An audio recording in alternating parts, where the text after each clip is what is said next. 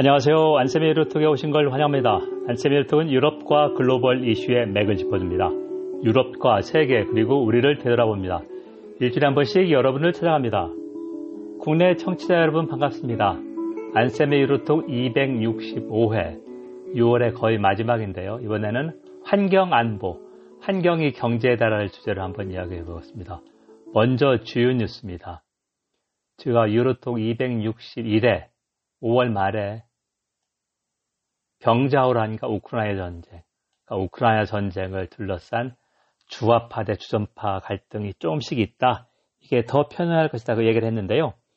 국내 언론에서 조금씩 보도 방향이 변했고, 어, 제가 유럽 흐름을 다시 한번 전달한다면, 빅3, 유럽연합 EU의 빅3 회원국이 키우를 방문했습니다. 6월 16일, 폴란드에서 방기차를 타고 독일의 숄츠 총리, 프랑스의 마크롱 총리, 마크롱 대통령, 이탈리아 드라기 총리인데요. 어, 우크라이나에 대한 적극적 연대, 지원을 당부했고, 그 다음에 우크라이나의 유럽연합 EU 가입 후보국을 지지했습니다. 그리고 바로 다음 날 행정부 역할은 EU 집행위원회가 우크라이나와 바로 옆에 몰도바, 친서방, 친유럽 국가죠. 어, 가입 후보국을 지지했고요. 어, 일정을 보면 6월 23일, 24일 브뤼셀에서 EU 정상회담, 유럽 이사회가 열립니다. 여기에서 가입 후보국 지지가 나올 것 같다. 그렇다면 가입 후보국 하면은 가입이 보장되는 것이냐, 뭐가 다르냐 이걸 보면은요. 아, 일단 우크라이나가 EU 회원이 되고 싶다는 것을 3개월 전에 이야기했는데 EU가 아무것도 안 한다는 것은 지금 상황에서는 안 되기 때문에 어, 현실적으로 할 수 있는 게 뭐냐 할 때는 가입 후보국 지위를 부여하는 것이다. 가입 후보국 승인을 받은 다음에 실제 가입 협상을 해서 가입까지는 빠르면 5년, 아니면 10년, 그 이상이 걸릴 수도 있습니다. 자, 왜 그러냐면요. 어, 제가 몇 년 전에 유로톡에서 한번 말씀드린 것 같은데, 유럽연 회원국이 되려면 경제 분야, 정치 분야 이런 거 다 일일이 협상을 해서 EU가 제시하는 아, 그 조건에 맞아야 됩니다. 그래서 보통 30개가 넘는 정책 분야가 있는데요. 공동 농업 정책, 통상 정책, 그다음에 단일 시장 정책, 단일 시장 정책 이런 식으로 해서 어, 일일이 다 점검해서 오케이가 돼야 되고 집행위원회가 아, 이 가입 보고, 보고서 협상 간격을 제시하면 유럽 이사에서 승인을 받고 각국이 비준을 해야 되는 겁니다. 자, 그렇게 되면 빨라야 5년에서 10년이다. 아, 그리고 이제 가입 후국이 되면 유럽연합이 더 연대감을 보고 지원할 수 있었다.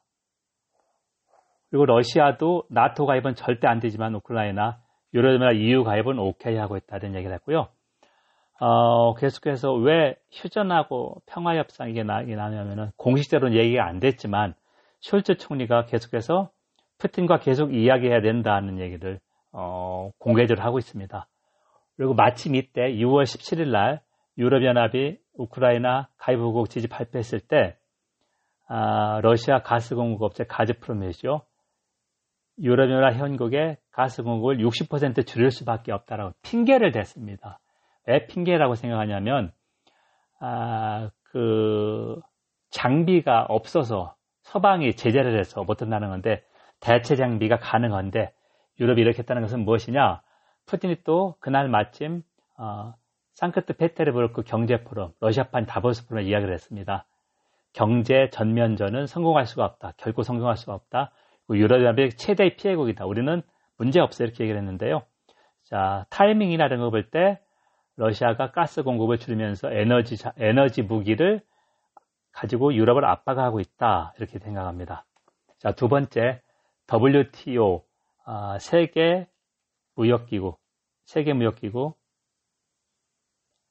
강요회가 5년 만에 열렸는데요. 어업 보조금 삭감에 합의했습니다. 이번에 워낙 기대 수준이 낮았는데요.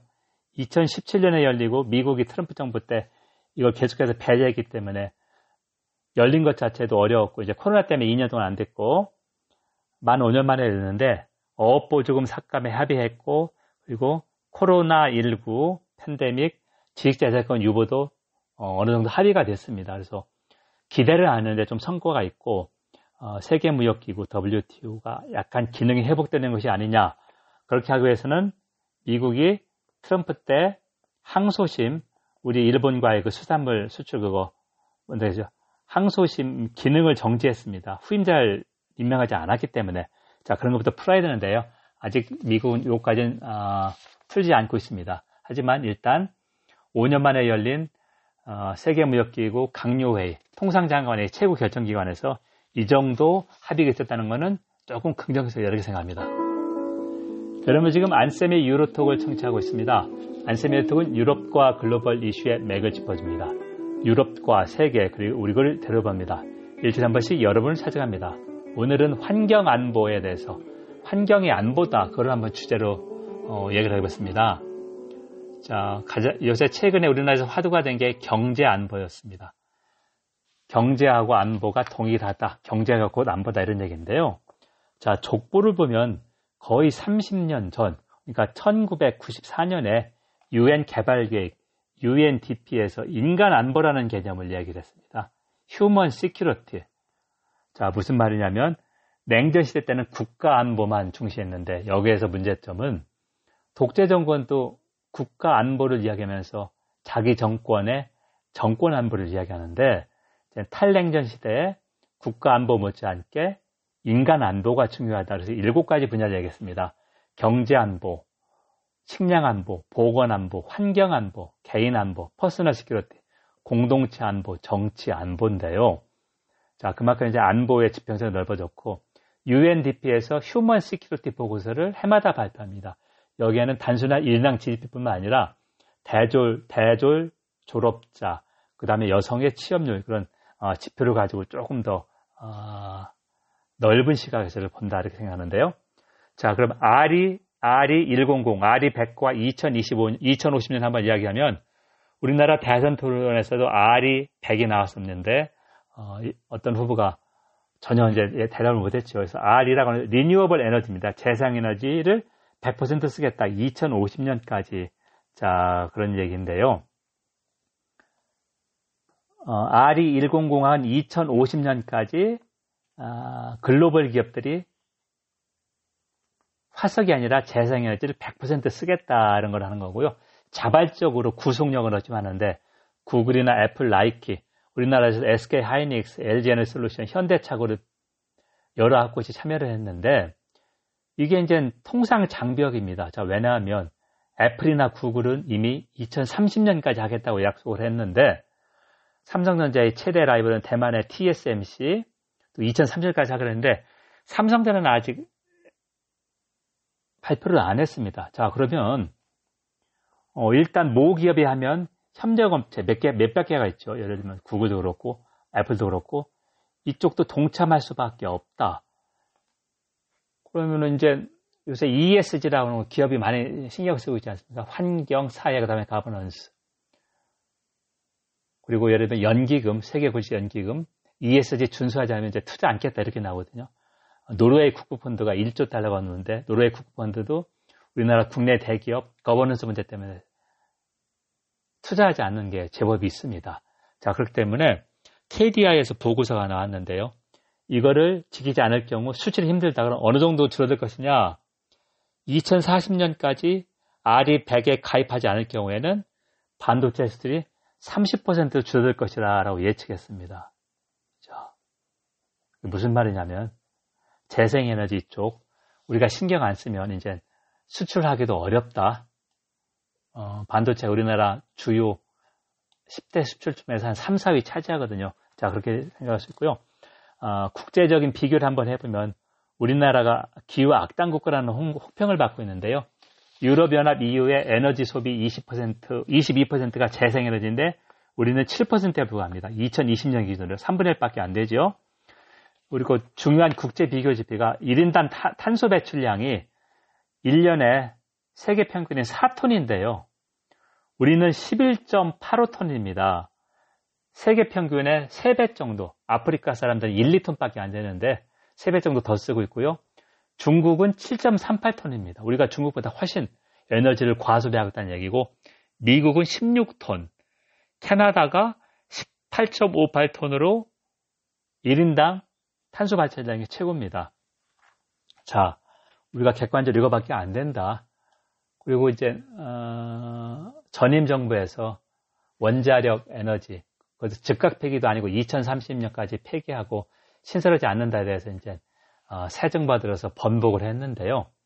여기서 우리가 착각하는 게 유럽연합 EU도 녹색 분류, 그린 텍소노미에서 원자력을 그린 톡소노를 했다. 그린 에너지를 했다. 맞습니다. 하지만 뭐가 차이가 있냐면 원자력을 그린 텍소노를 했지만 어, 방사성 폐기물 조건을 엄격하게 했습니다. 자, 이게 원자력 발전에서 한개 짓는 경우가 거의 비슷하다. 근데 우리는 이런 기준이 안 돼 있다는 얘기죠.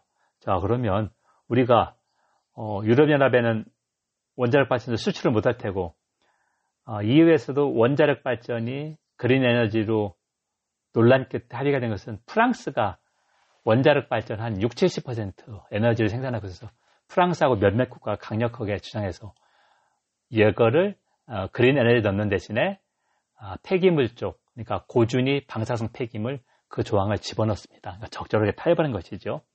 그래서 그렇게 객관적으로 좀 세상을 봐야 된다 이렇게 생각합니다. 여러분 지금까지 안쌤의 유로톡을 청취했습니다. 안쌤의 유로톡은 유럽과 글로벌 이슈의 맥을 짚어줍니다. 유럽과 세계 그리고 우리를 되돌아봅니다. 일주일에 한 번씩 여러분을 찾아갑니다. 오늘은 265회 환경안보, 환경을 우리가 등한시하면 이제 수출도 어렵다 그 얘기를 했고요. 제가 6월 28일 다음 주 한 주는 어, 여러 가지 일이 좀 많아서 좀 쉬겠습니다. 자, 국내 성취자 여러분들 건강 잘 챙기시고 7월 초에 뵙겠습니다. 경청해 주셔서 감사합니다.